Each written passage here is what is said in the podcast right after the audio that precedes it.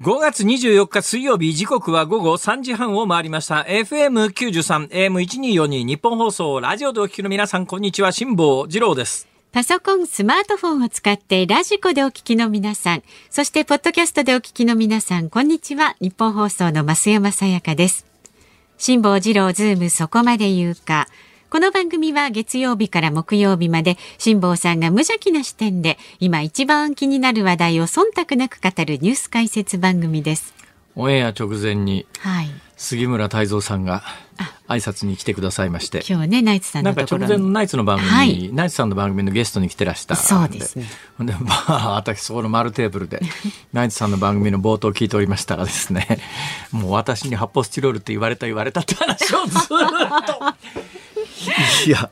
あのそんなに私悪意があって言ってるわけじゃないんだけど、うーん、そんな言い方してないですよ。あの、あの私はですね、はい、空間を埋める素晴らしい存在だと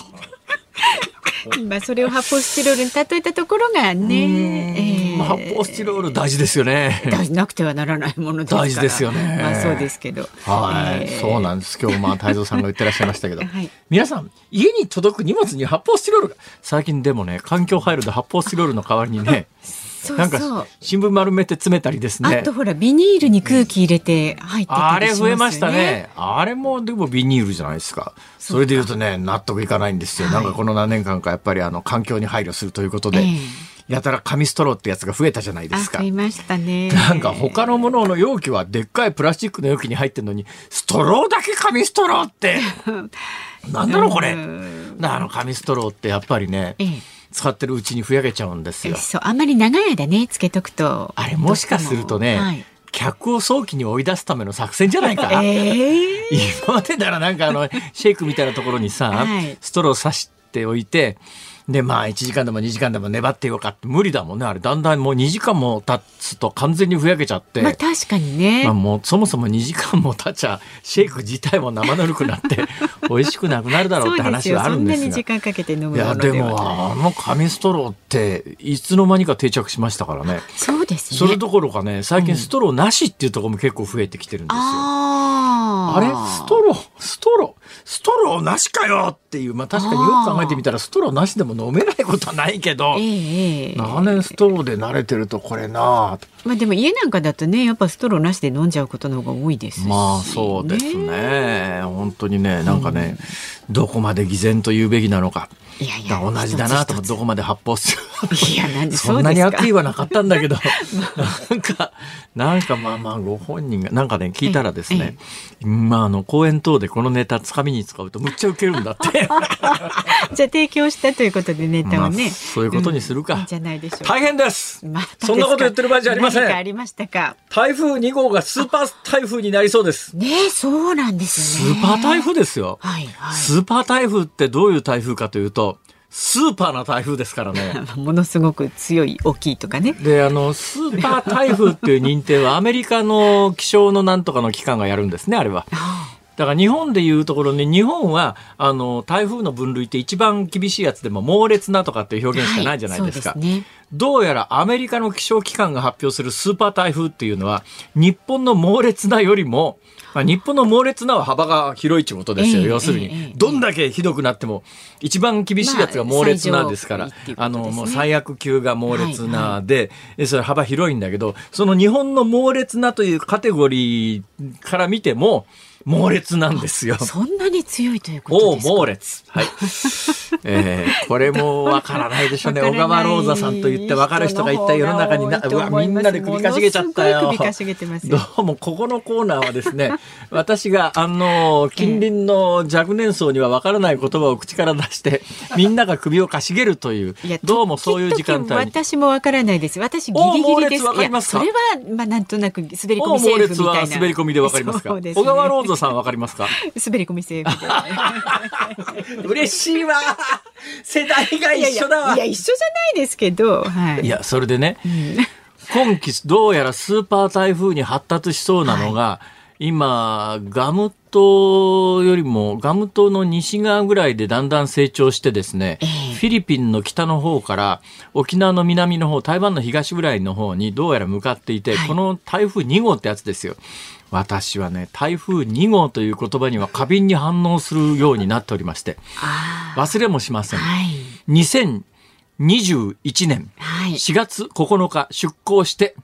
えー、最初のいっしゅうかんぐらいで発生したのが台風に号ですよ。そうでしたね。まあ最近だんだんね、台風いち号に号が早くなってると言われてますが、はいはい、うん、でも今年の台風に号は、まあ、今日の時点でごがつにじゅうよっかじゃないですが、まあ、発生が昨日か一昨日かぐらいなんで、はい、ごがつの半ば過ぎてからの発生ですよね。ところがにせんにじゅういちねんは私が出港したしがつの半ばにはもう台風に号が発生してたんですよ、えーえーどんどん早くなりますよね。なんで太平洋横断に春行くかというと、春が一番、春先が一番日本近海が安定するんですよ。やっぱ夏過ぎてしまうと台風リスクが急速、急速に高まりますから、えー、夏は避けた方がいいよね。で、冬はね、冬の日本海荒れるのは誰でも知ってますが、太平洋も実は荒れるんです、これが。えーだから冬場荒れるし、夏以降秋になっちゃうと台風が恐ろしいので、うん、春先しか、太平洋横断っていうともう春先に出港しかね、ありえないんです。だからまあ基本そのパターンでみんな行くんですが、えー、私もそのパターンを踏襲してですね、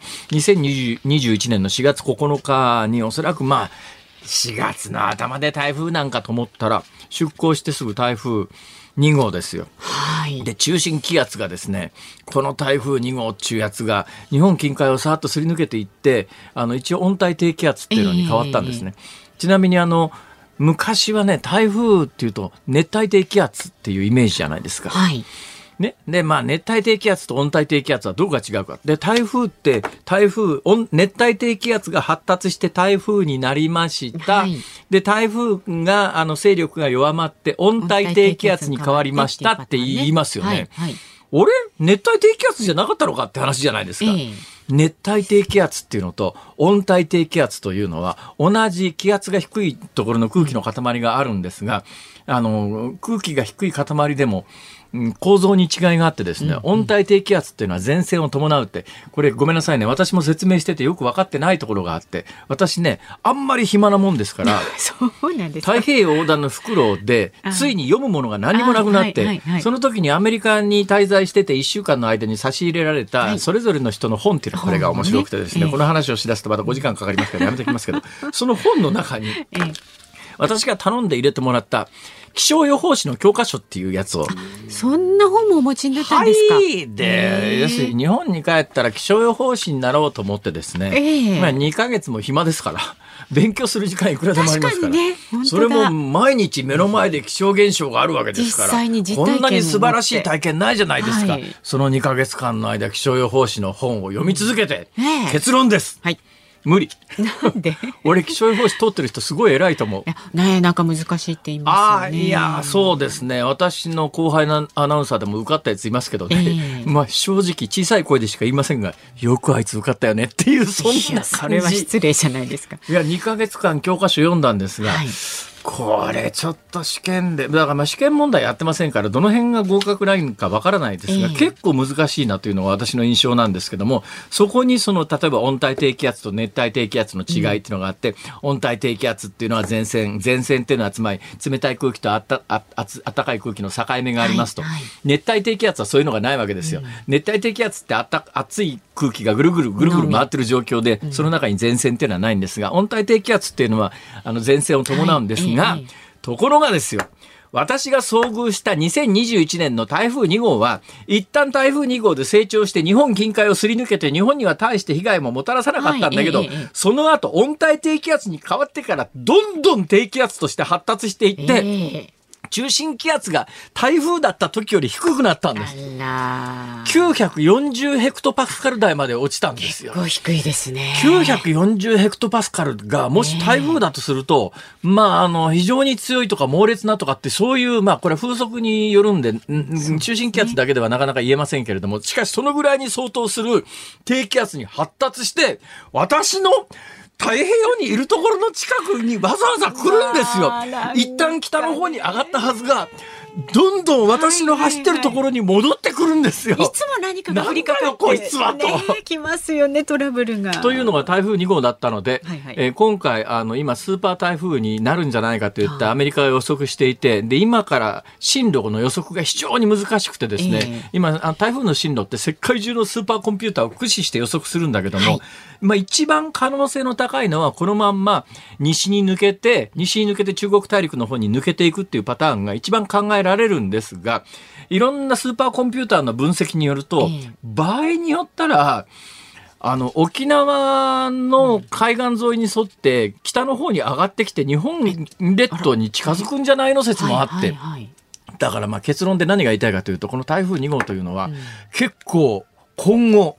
要注意です。で、近々おそらく中心気圧がね、きゅうひゃくヘクトパスカルぐらいまで下がりそうです。そんなにきゅうひゃくヘクトパスカル。そんなに低い。私こういうニュースを聞くたんびにですね、はい、俺の船がそばにあったらどうなるだろうっていう、なんかね、怖い想像、ゾワゾワするんです。これすっごくゾワゾワするんです。多分このニュース聞いてゾワゾワしてるの世界で私ぐらいじゃないかと思いますけどもね、えー、ただまあこれもしかすると日本に接近してくる可能性が、まあ、日本ってもうすでに沖縄には接近してるんですが、あの本州四国九州あたりに接近の可能性もないとは言えないんで、この台風情報は今後要注意です。進路はね見極めていきましょう。はい、はい、では株と為替の値動きをお伝えしていきます。今日の東京株式市場、日経平均株価続落しました。昨日と比べてにひゃくななじゅうごえんきゅうせん安い さんまんろっぴゃくはちじゅうにえんろくじゅうはちせんで取引を終えました。アメリカ連邦政府の債務上限問題の先行き不透明感から売りが広がりました。また急速な株価上昇、上昇による高値警戒で利益確定の売りが出たことも相場を押し下げました。為替相場は現在いちドルひゃくさんじゅうはちえんよんじゅっせん付近で取引されています。昨日のこの時間と比べますとじゅっせんほど円高になっています。さあ、ズームそこまで言うか。この後は昨日から今日にかけてのニュースを振り返るズームフラッシュ。よじ台のゲストは、今日はジェトロ日本貿易振興機構アジア経済研究所の今井康平さんに、今月にじゅうはちにちに決選投票が行われるトルコの大統領選挙について、トルコの首都アンカラから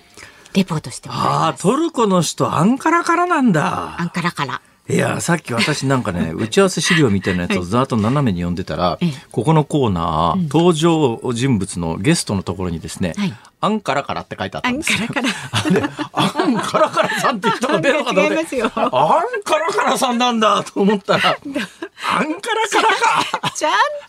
見てくださいよ。俺もおかしいなと思った。アンカラからって変わった名前の人だなと思って。それもジェトロの人で、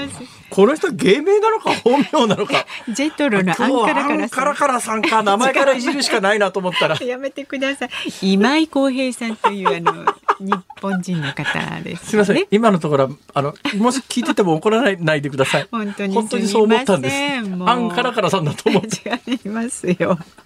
アンカラ、トルコの首都からレポートをしてくださると。そうなんですよ。まあ、トルコの首都っていうとね、はい、イスタンブールっていうイメージがありますが、はい、イスタンブールじゃないんですね。アンカラなんですね。そうそう、あの小アジア半島っていうですね、うん、あそこの真ん中辺にあるんですよ。はいはいはい、行きましたかな、アンカラまで。アンカラ、まあそうですか。遠いよ。遠そうですね。日本から行くとね。はい、今日はちょっとそのトルコのアンカラに思いを馳せながら聞きたいと思います。アンカラからさん、アンカラからさんじゃ今井康平さんまで聞いたします。で。ごじ台はあのしがつに起きました陸上自衛隊事故、えー、墜落直前エンジン出力が急低下かというニュースにズームしていきます。さあ、番組ではラジオの前のあなたからのご意見、今日もお待ちしております。辛坊さんのこのオープニングトークに関することですとか、もちろんあなたが気になるニュースなども送ってください。メールで送ってくださる方は ズーム アットマーク いちにーよんにー ドットコム。番組を聞いての感想はツイッターでもつぶやいてください。ハッシュタグ漢字で辛坊治郎、カタカナでズーム、ハッシュタグ辛坊治郎ズームでつぶやいてください。では今日のエンディングでお送りするズームオンミュージックリクエスト、曲のテーマは、お題はどうしましょう。今日のゲストがアンカラカラさんだと聞いたときに聞きたい曲。言うと思いましたよ。今日のゲストがアンカラカラさんだというのを聞いたときに聞きたい曲。ちなみに今日はアンカラカラさんではなくアンカラという土地からレポートしてくださるということですのでね、はい、ええいいですかそれでは。大丈夫です。あ、わかりました、はい、じゃあ選曲の理由も書いて ズームアットマークいちにーよんにードットコム まで送ってください。この後は最新のニュースにズームします。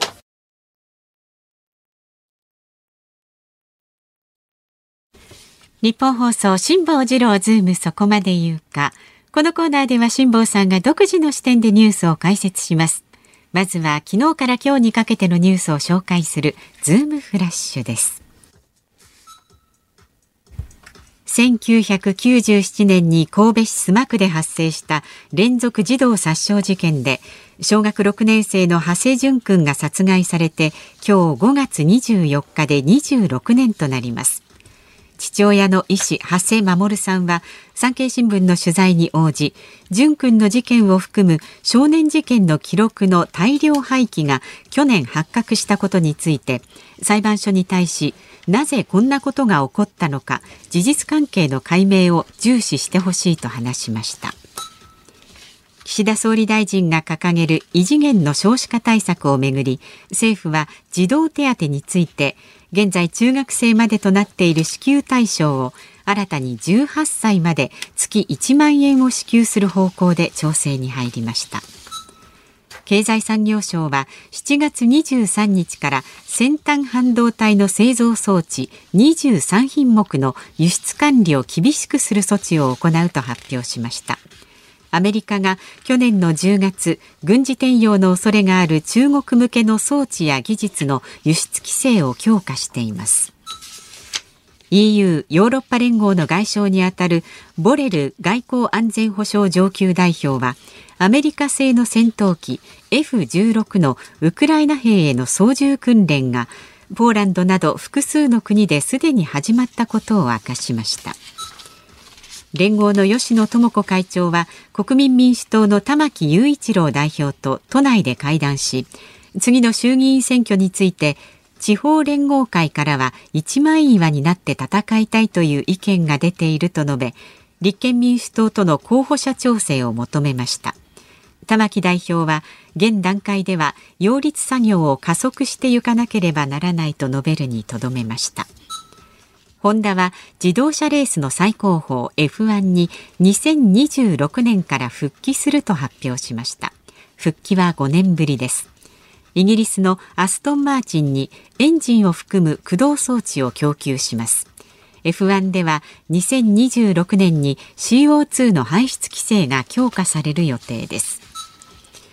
国産の高級ブドウシャインマスカットが正常に開花しない未開花症が全国各地で発生し、品質や収穫量に影響が出ています。このため農林水産省は実態の把握と原因の解明に向けて緊急調査を実施すると発表しました。 Google の日本法人は YouTube で新型コロナ感染症をめぐるフェイクニュースをおよそいちねんはんでひゃくまんぼん以上削除したと発表しました。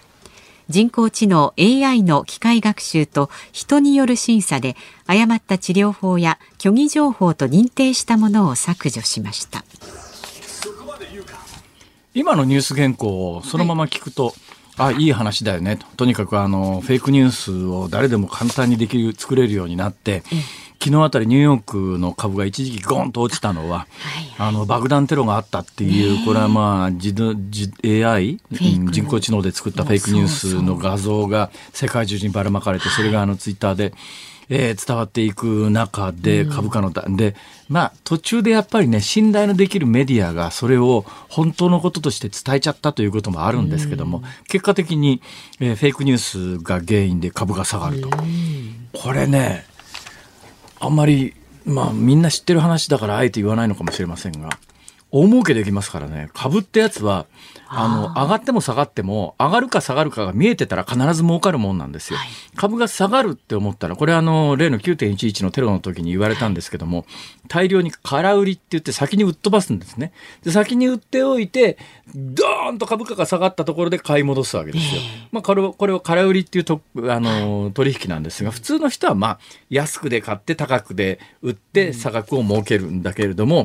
うん、まあ、ちょっと株をやってある程度の証拠金なんかをを積むとですね、先に売って後から下がったら買い戻すっていう。だから株ってやつは上がっても下がっても確実に上がるか下がるか見えてれば必ず儲かるもんなんです。はいはい、昨日あたりドーンと下がりました。で、下がった原因がフェイクニュースなんですが、うん、これもしフェイクニュース仕掛けた側がこれ流すと株下がるよねって言って最初に大量の金を売りかけておいてからフェイクニュース下がる、株式市場が暴落しました、そこで買い戻しは莫大な利益が確実に手に入りますから、そうですね、これは恐ろしいんですよ。これはもちろんね、えー、犯罪です、えー、特に日本でははっきり禁じられてますから犯罪なんだけども、これ摘発するのは難しいかもしれないですね。そういう意味ではやっぱりね、フェイクに関して言うと人工知能みたいなやつが常に監視しといて、これはフェイクですよ、フェイクですよって言ってくれるのはいいんだけれども、その反面恐ろしいなと思うことがあるのは、このいわゆるコロナに関する YouTube でですね、うん、私の知り合いで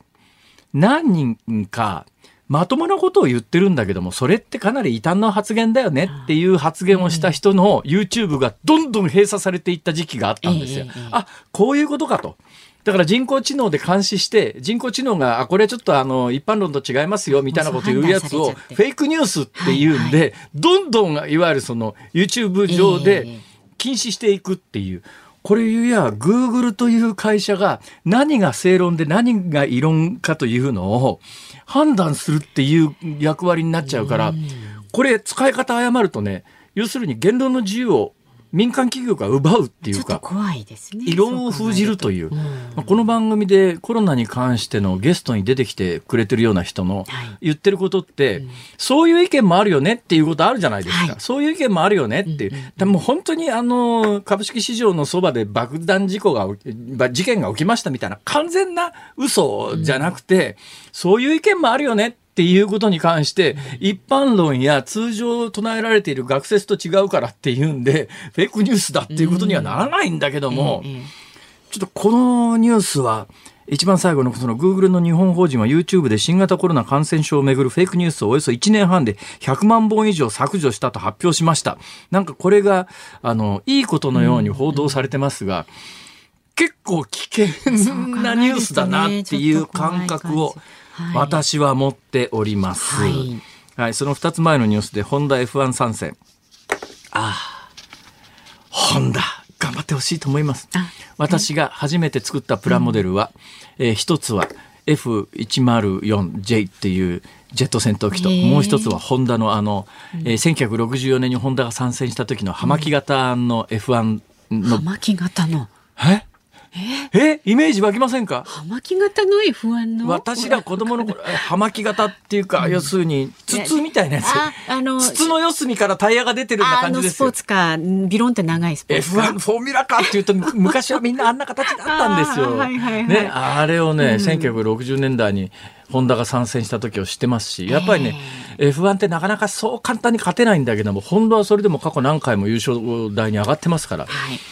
ぜひ復帰するからには頑張ってほしいと、うん、すげえ金かかるから本当に自動車会社としてもですね、命運かけるような戦いになるんです、えー、頑張ってほしいと思います。そうですね。ズームフラッシュでした。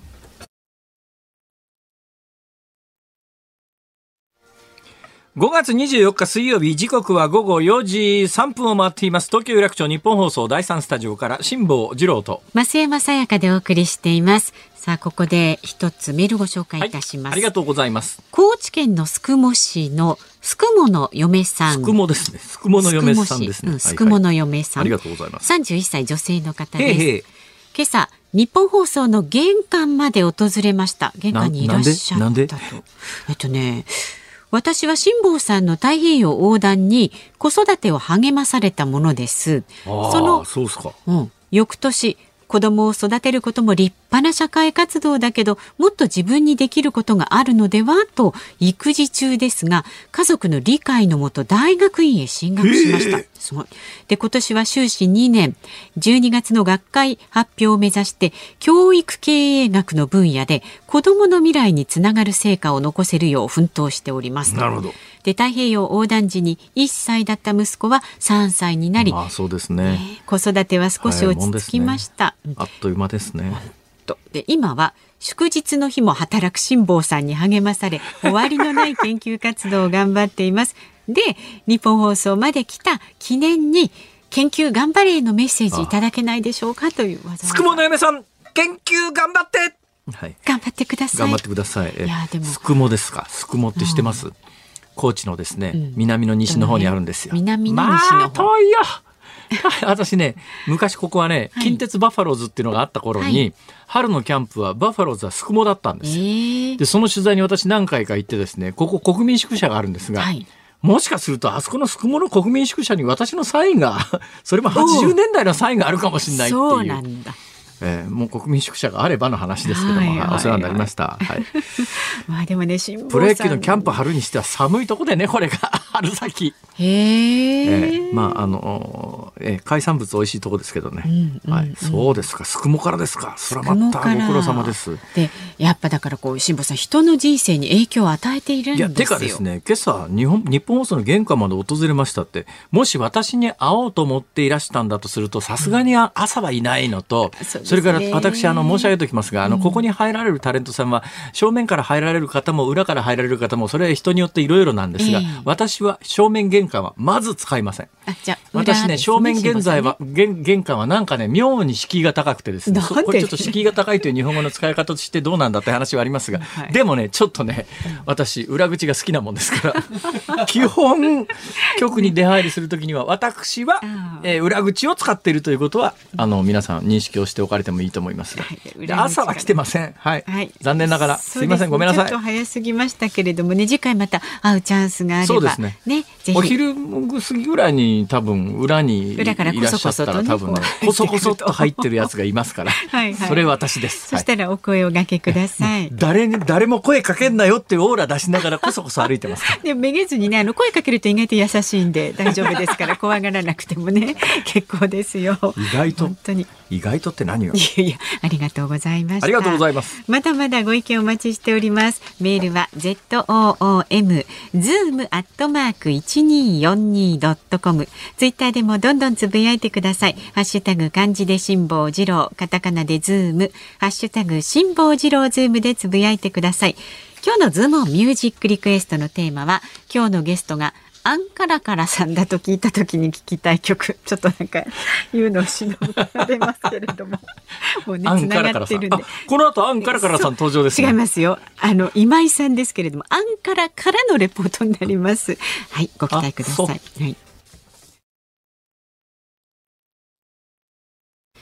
辛坊さんが独自の視点でニュースを解説するズームオン。この時間特集する話題はこちらです。トルコの大統領選挙でさんいだった候補、エルドアン大統領の支持を表明。今月にじゅうはちにちに行われるトルコの大統領選挙の決選投票をめぐり、いっかいめの投票でさんいの極右候補のオアン氏が、決選投票ではエルドアン大統領を支持すると表明しました。いっかいめの投票ではエルドアン大統領が得票率 よんじゅうきゅうてんごにーパーセント、 野党ろく党の統一候補クルチダルオール氏が よんじゅうよんてんはちはちパーセント、 そしてオアン氏が ごてんいちななパーセント でした。さあ、この時間はトルコの首都アンカラからね伝えていただきます。ジェトロ日本貿易振興機構アジア経済研究所の今井浩平さんです。今井さん、よろしくお願いします。よろしくお願いします。今井です。アンカラからあの登場してます。よろしくお願いいたします。お願いします。すいません、よろしくお願いします。あの今何時ですか？今、えっと、ごぜんじゅうじですね。ごぜんじゅうじですか。ということは時差がろくじかん時差がですかね。ろくじじゅっぷんぐらいですね、はい、じゃあね。そうですね、えー、はい。どうなんですか、この時期のアンカラってやっぱ北半球だから夏ですか？あの、日本とほとんど同じで、まあ、四季があって、トルコは。あの、今は春から夏に変わる時期なんですけど、ええ、今年は非常にあの雨が多いですね。毎日のように雨が降っていて、はい、あのちょっと日本と同じようにゲリラ豪雨みたいなのがあの非常に増えてるっていう印象を持ってます。なるほど。まあ、トルコというと、えー、あの東ローマ帝国の首都であったり、歴史的に有名なコンスタンチノープル、イスタンブール、今今イスタンブールですね。イスタンブール名高いんですけれども、アンカラっていうとそこからだいぶ東の方に行った内陸のいわゆる小アジア半島っていうんですかね、あそこのええええエリエリトリアなんだっけ、なんとかっていうんですね、そこね。あ、アナトリアです、ね、アナトリア、それそれアナトリアの、はい、アナトリアの真ん中辺ですよね。そうそうですね。はい、あのはいどうぞ。ああどカッパドキアとかほらあんなやつあるとこですか。あ、そうですね。カッパドキアまでバスでにじかんぐらいですね。はい。行ってみたいわ。そうするとちょっと乾燥地帯じゃないですか、その辺は本来は。あ、そうですね。あの乾燥していて、でまあ海がないので、はい。でちょっと高地ですね。あの私もともと長野出身なんですけど、ちょっと長野っぽい感じがあのアンカラもしますね。あ、そうなんですか。はい。ということはリンゴのリンゴが美味しかったりします？そう、そうですね。リンゴとかあとあんずとかくるみとか、あそういうものがあのあんからよく取れると言われてます。あんずですか。あんずって春先に日本の桜とそっくりな花が咲くんですよね、あれ。あ、そうなんですよね。まああの本当にあの桜かなと思うとあんずの花でちょっと白みがかってて、えー、でも、えー、あの桜のように綺麗な花が。本当に。今年も咲いてました。なんかトルコの対日感情っていうのは私もあの何回か行ってはいるんですけども、やっぱりあの東郷平八郎でバルチック艦隊でロシア撃破したっちゅうのと、それからまああのエルトールル号かなんかの救助かなんかで結構トルコの人の対日感情いいですよね。あ、非常にいいと思います。まさに今おっしゃられたあの二つですね。特にまあエルトゥール号事件っていうのはトルコ人の人たち、まあ誰でも知ってるレベルであの普及しているので。誰でも知ってるんですか？まあ、そうですね。まあ、えー、本当に多くの人が知ってます。あの今からどのぐらい前ですかね。ひゃくねんぐらい前にあの和歌山の沖でエルトゥール号っていうトルコの軍艦が難破して台風で難破したんだけれども、それを和歌山の漁民の皆さんが命がけで助けてね、まあ、全員は助からなかったんですが、あの無事何人かをトルコに送り届けたという、そういう話があって、今石碑が立ってますよね、和歌山に。あ、そうですね。はい。あの、日本とトルコで共同の映画なんかも、まあ、エルドゥール号事件の、はいはい、あの、作成されたりしています。ええええ、ということでいうと、今井さんはトルコにいて居心地はいいんですか？はい、あ、そうですね。あの、私は今は海外研究員という形で、昨年のはちがつから、まあ、来年のしちがつまで、まあ、にねんじゃく、あの、研究するということでアンカラに来てるんですけど、ええ、にせんろくねんからにせんじゅういちねんまでごねんかん、やはり、あの、アンカラで、まあ、博士課程をしていたことがあって、はい、あの、だいぶアンカラ生活ろくねんめなので、だいぶ居心地は、はい、いいです。楽しいですか？そうですね。あの、アンカラは先ほどちょっとお話でたイスタンブールと比べると地味で、あの、基本的に政治と軍と学生の街というふうに言われていて、なるほど。まあ、あの、住むには非常にこう、あの、秩序だっていて住みやすいんですけど、ええ、こうなんか、じゃあ何かこうエンターテインメントみたいなものがあるかっていうと、そう、そういう感じじゃないので。そう、そうじゃないんだ。そういう、そうですね。そういう意味じゃやっぱりイスタンブールのがお観光で、で行くんなら面白いですよね。そうですね。観光で行くならイスタンブールだったり、あとイズミルっていうところ、ね、なんかあの近くに、はい、はい、あの、いろんな遺跡があったりするので、えー、そういう方がやっぱり観光地としては人気ですね。それにしてもそちらにいらっしゃったら、あの、今年のいちがつに起きたトルコの、まあ、シリアとか、あっちの方の国境線のところで大きな地震がありましたよね。あの時はどんな感じでした？はい、今どんな感じですか？あの、そうですね。地震、あの、アンカラは非常にあの、断層が通ってない。まあ、それが首都に選ばれた一つの理由じゃないかっていうふうに言われてるように、まあ、断層通ってなくて、あの、こっちはほとんど揺れなかったんですけど、はいはい、あの、やはり、あの、南東部で大きな地震があって、翌日ですね、もう翌日、その次の日ぐらいからもアンカラでも、やっぱり援助物資をこう、もう、一般の市民の人たちが、まあ、スーパーなんかに行って買い出しして、ええ、自分でこう、あの、持ってくとか、あと、まあそういうあの団体に、こう、個人がどんどん物資を買って持ってってもらうって言って、あの、動いたりとか、なんですかね。もちろん、あの、日本も、あの、そういう災害時には一致団結するんですけど、ええ、トルコ人の人たちの一致団結の仕方っていうのも、やはり結束力強いなっていうのを非常にこう目の当たりにした感じでした。あの、地震の発生当時は結構、あの、日本でも報道されたんですが、最近ちょっとまあ、もう一つ報道下火になってるんですが、えー、被災地の状況は現状、現状どうなんですか？あの、復興はまあ、あの、それなりに進んではいる部分と、まあやっぱりまだ、あの、なかなか、あの、新しい建物なんかが建てられないので、厳しいっていうところと、ええ、まああの、場所によってもだいぶ差があるというふうに聞いています。なるほど。さて、そんな中、えー、今日の焦点はトルコの、えー、選挙なんです、大統領選挙なんですが、まあ、いっかいめの投票が行われて、えー、誰も過半数取れなかったので、今度の日曜日にあの上位ふたりで決選投票で、決選投票なんだけれども、昨日あたり日本でも報道されたんですが、えー、さんいにつけてた候補があのいちいで過半数にちょっと足りなかったエルドアン大統領支持を表明ということで言うと、まあ、あの、常識的にはさんいがいちいに乗ったら、これでエルドアン大統領を決選投票を勝ち抜けるだろうっていうのが、まあ、常識的な見方だと思うんですが、実際どうですか？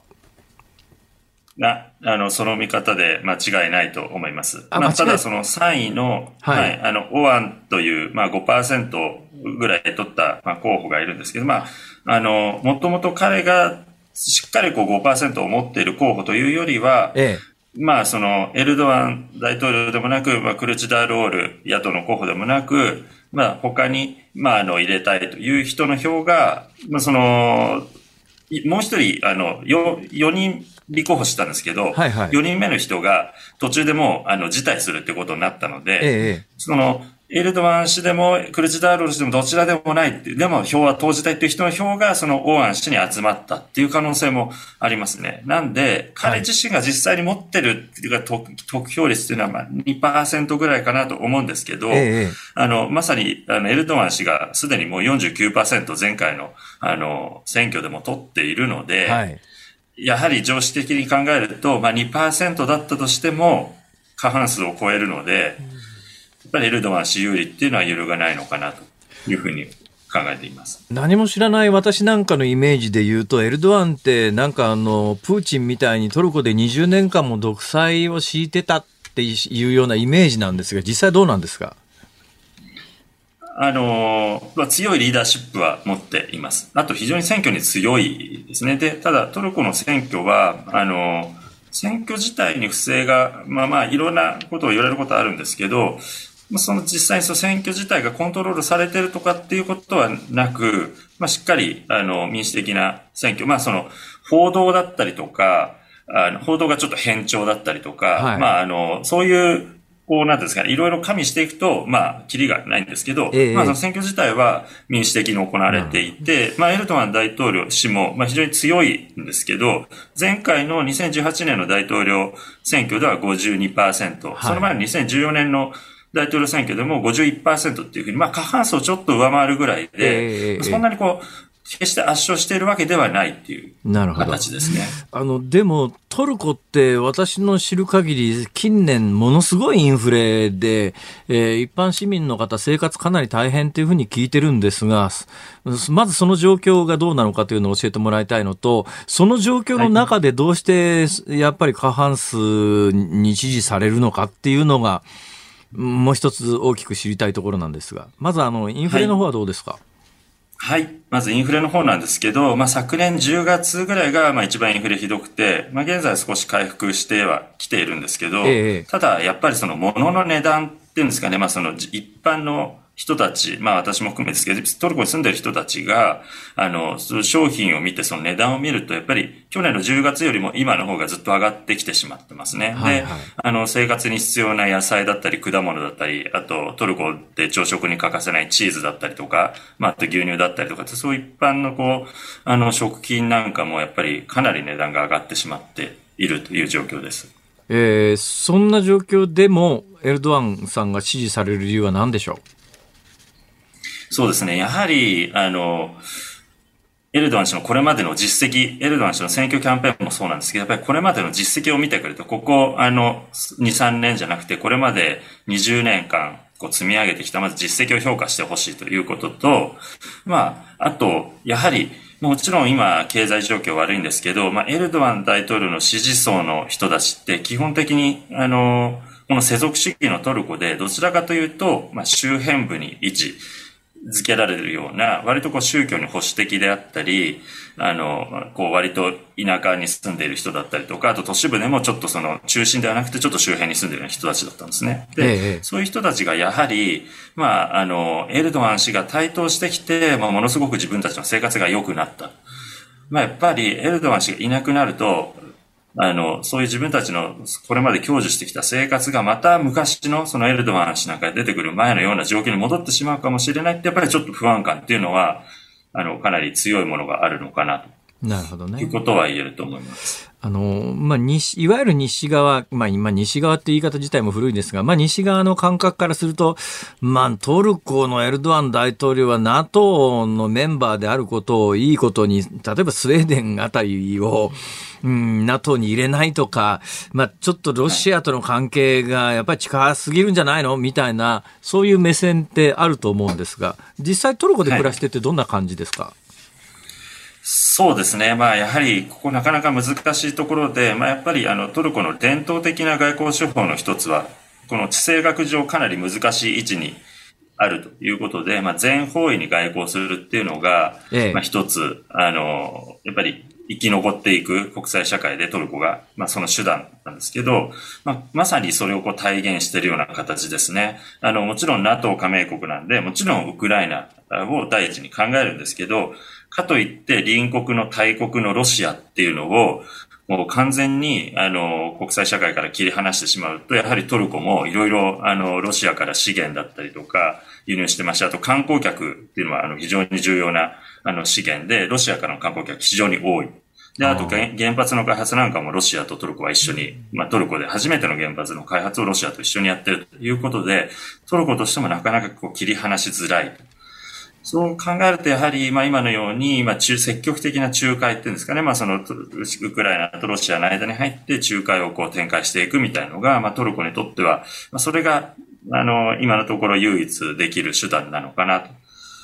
いうふうには考えてますね。話全然違いますけど、あの、まあ物価が上がってる背景にはトルコのリラ、通貨がものすごく安くなったということがあるんですが、あの、トルコのリラが安くなったせいなのか、まあ、円も安くなってるんですけども、最近ね、日本で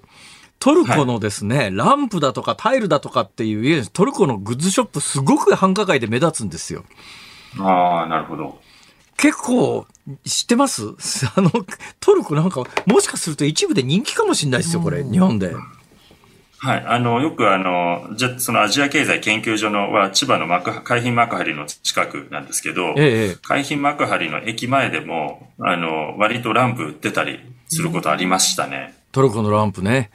はい。あの、はい、私ね、まあ、そこはアンカラなんですけど、あの、イスタンブールになんかとんでもなくでかいバザールある、あるじゃないですか、グランドバザール。はい、グランドバザールですね。はい。グランドバザール。なんかあの、お店に行くと必ずチャイ出てくるところ。はい、はい。で、あの、トルコのカーペットをとんでもない法外の値段で売りつけられそうになるところ。いや、でもトルコって、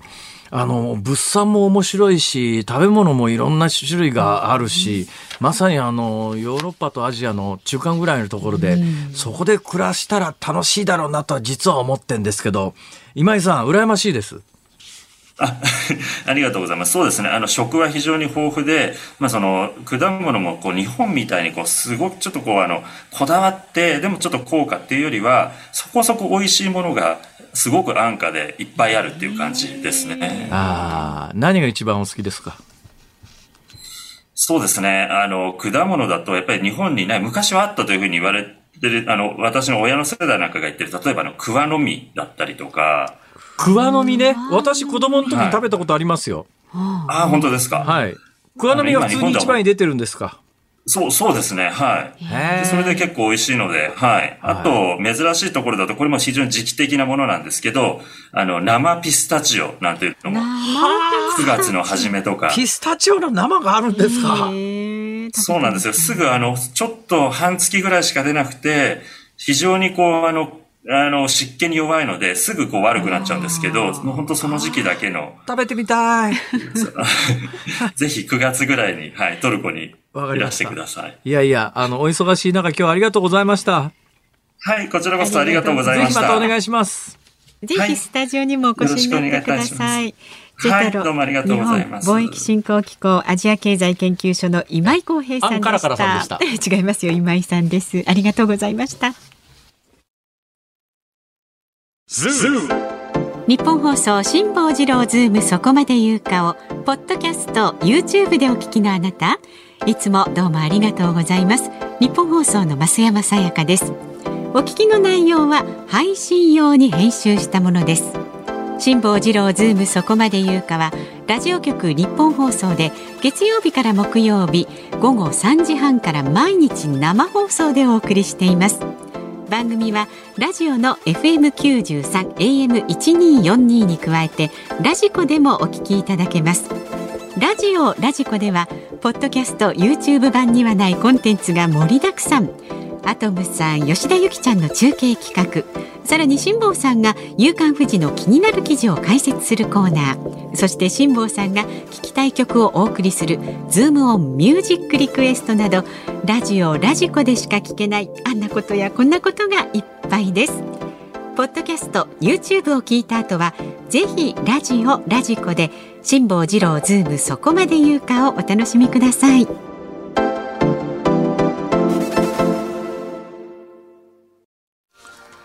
ごがつにじゅうよっか水曜日、時刻は午後ごじを回りました。こんにちは、辛坊治郎です。こんにちは、日本放送の増山さやかです。ここでまた電車の情報が入ったんですけれども、ジェイアール 京浜東北線が新杉田駅の間で発生した人身事故の影響で、桜木町駅と大船駅の間の上下線で現在運転を見合わせています。あらま、それ大変ですね。そうなんです。ジェイアール 東日本によりますと、運転の再開この後、えー、午後ごじよんじゅっぷん頃の見込みというということですので、ご利用の方はご注意ください。で、先ほどお伝えいたしました東海道線は品川と横浜の間でまだ運転見合わせ中ということですからね。ららららだんだんちょっとお帰りの時間に差し掛かってきますので ね,、うん、そうですね、はい、ちょっと情報気をつけてね、取るようにしてください。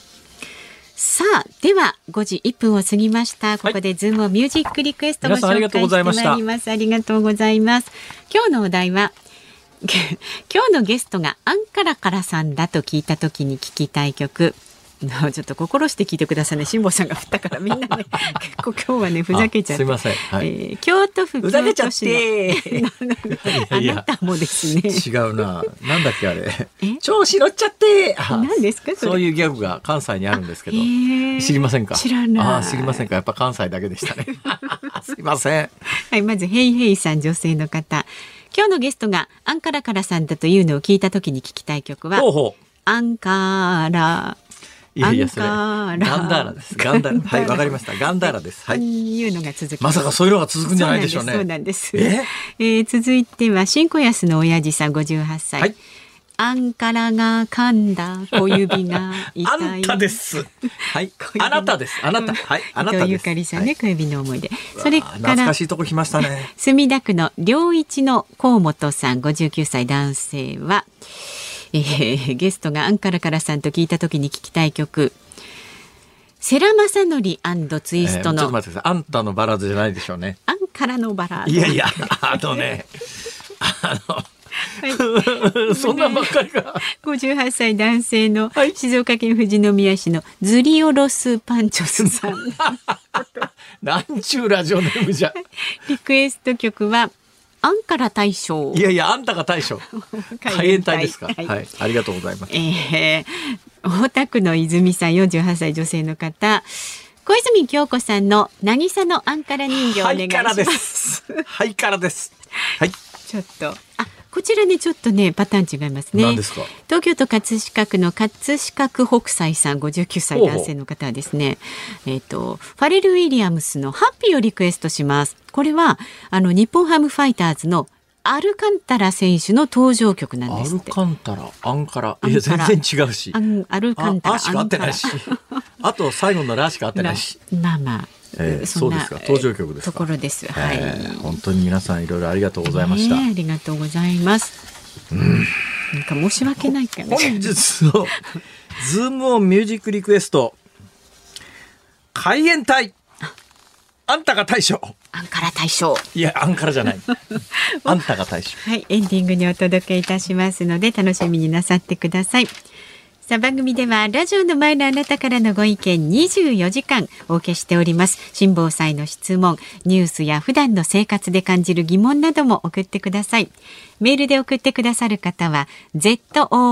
ム ズーム アットマーク いちにーよんにー ドットコム、 ツイッターはハッシュタグ漢字で辛坊治郎、カタカナでズーム、ハッシュタグ辛坊治郎ズームでつぶやいてください。あなたからのメッセージをお待ちしています。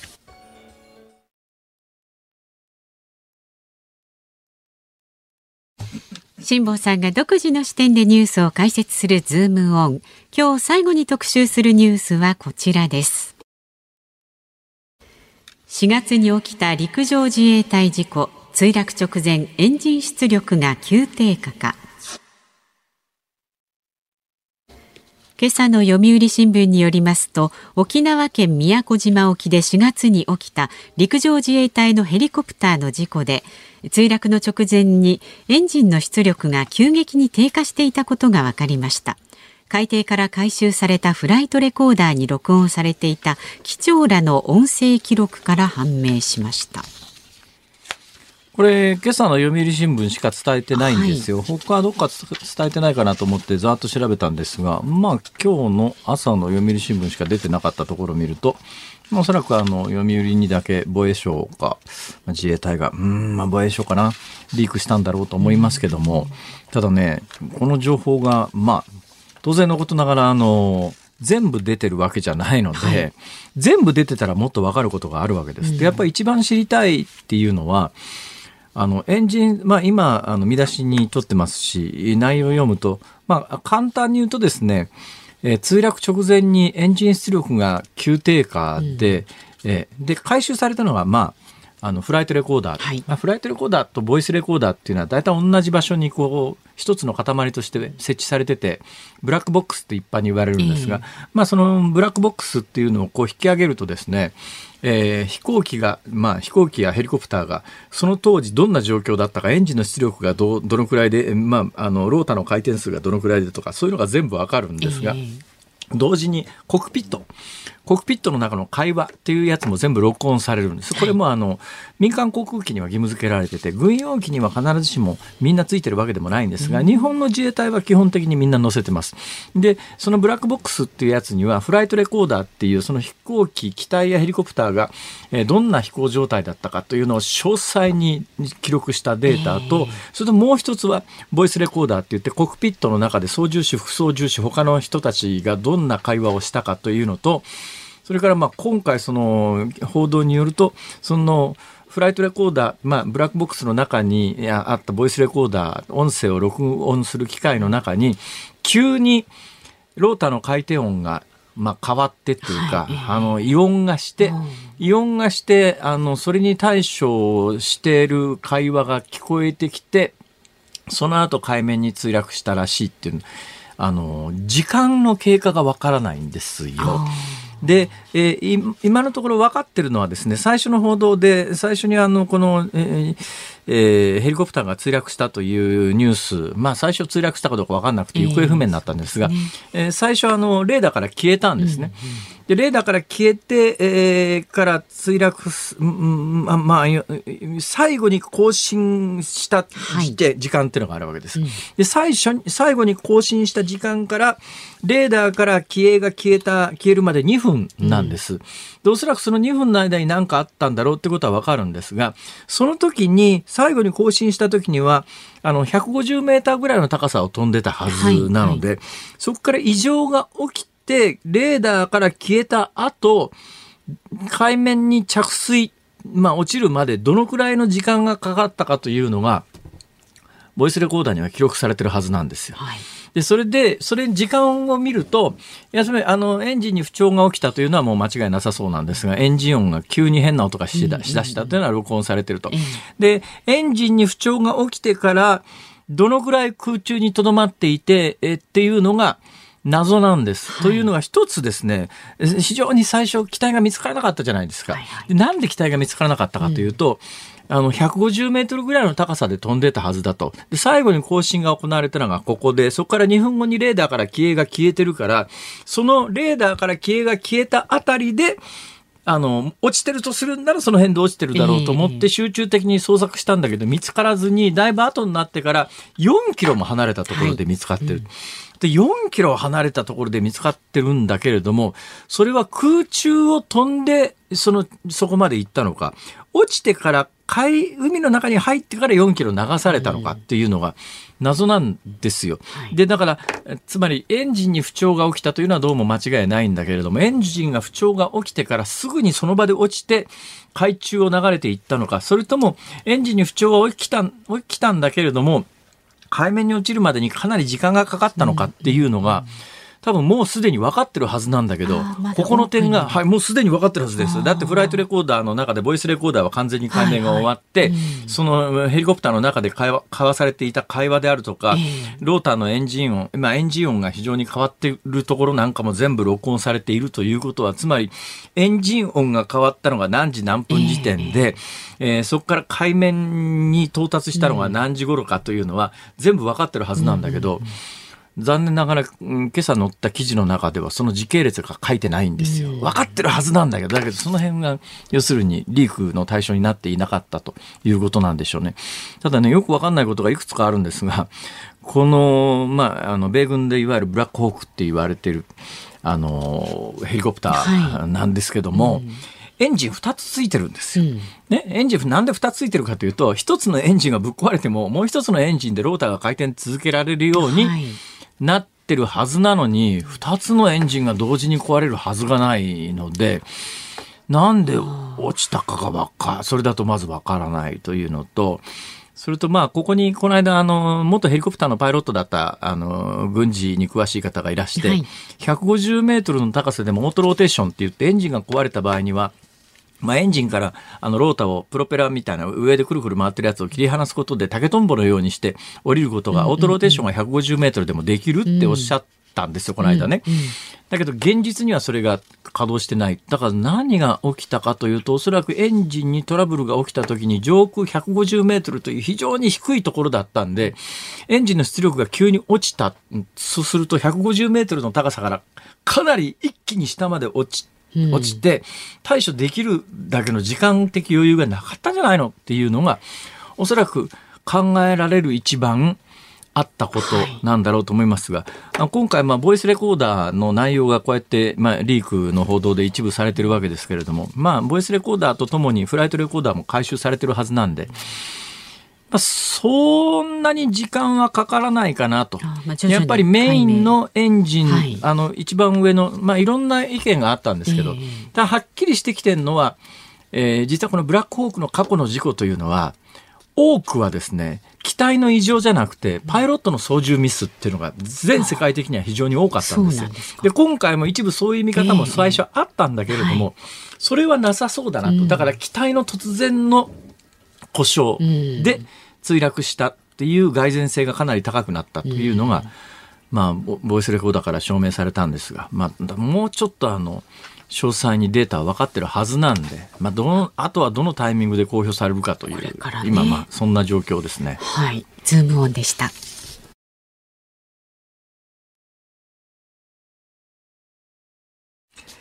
ズームオンミュージックリクエストをお送りしたのは、ズリオロスパンチョスさん、だから言ったじゃないのさん、サッチーさん、前島カノンアナのファンさん、よにんの皆さんからのリクエスト、海援隊、あんたが大将。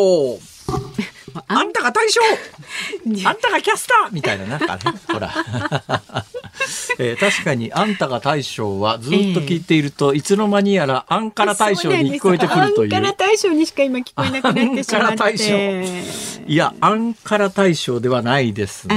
はい。えー、まあ今日はアンカラからのゲスト、アンカラからさんではない人に、違います、今井さんです。はい、ご登場いただきましたけれども、はいうん、今度このスタジオにアンカラからさんに来ていただくという。今井さんです。はい、アンカラからさんです。今井さんです。